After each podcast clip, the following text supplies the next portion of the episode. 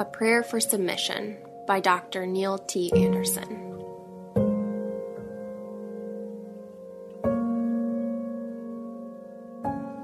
Submit yourselves for the Lord's sake to every human institution. 1 Peter 2:13. The world system in which we were raised says that you are nothing, so compete, scheme, achieve, and strive to get ahead. The Bible teaches that you are something, so be submissive.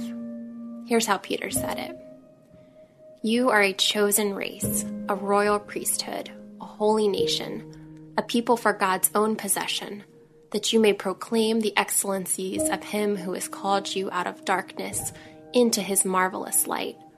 For once you were not a people, but now you are a people of God. You had not received mercy, but now you have received mercy. 1 Peter 2 9 through 10.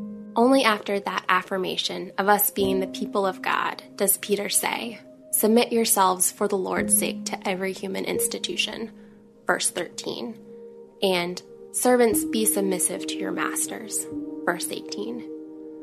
He even relates it to the home.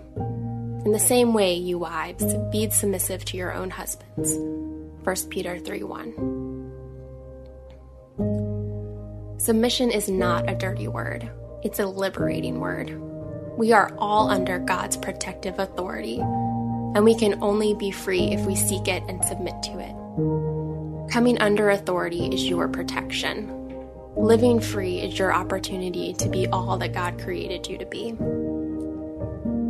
There are two types of people who will never live up to their potential in Christ those who can't do what they are told to do, and those who won't do anything unless they are told.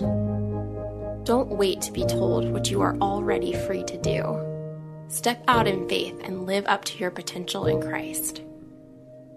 You can bring light into a dark world if you will allow Christ to shine through you. You don't need a greater position. Bloom where you are planted. Stop waiting for the big opportunity and seize the one you have. Someone in your world of influence desperately needs what Christ can do through you. Lord, forgive me for my rebellious spirit.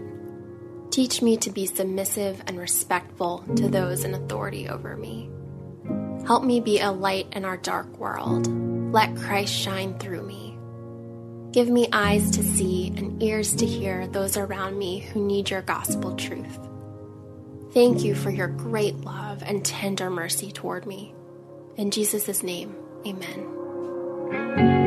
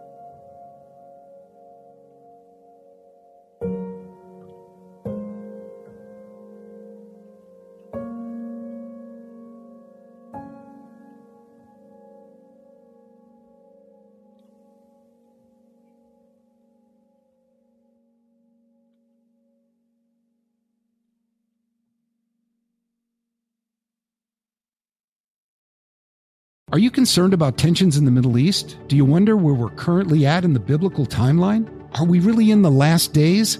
Hi, everyone. I'm Dr. Carl Moeller with the Inside the Epicenter podcast.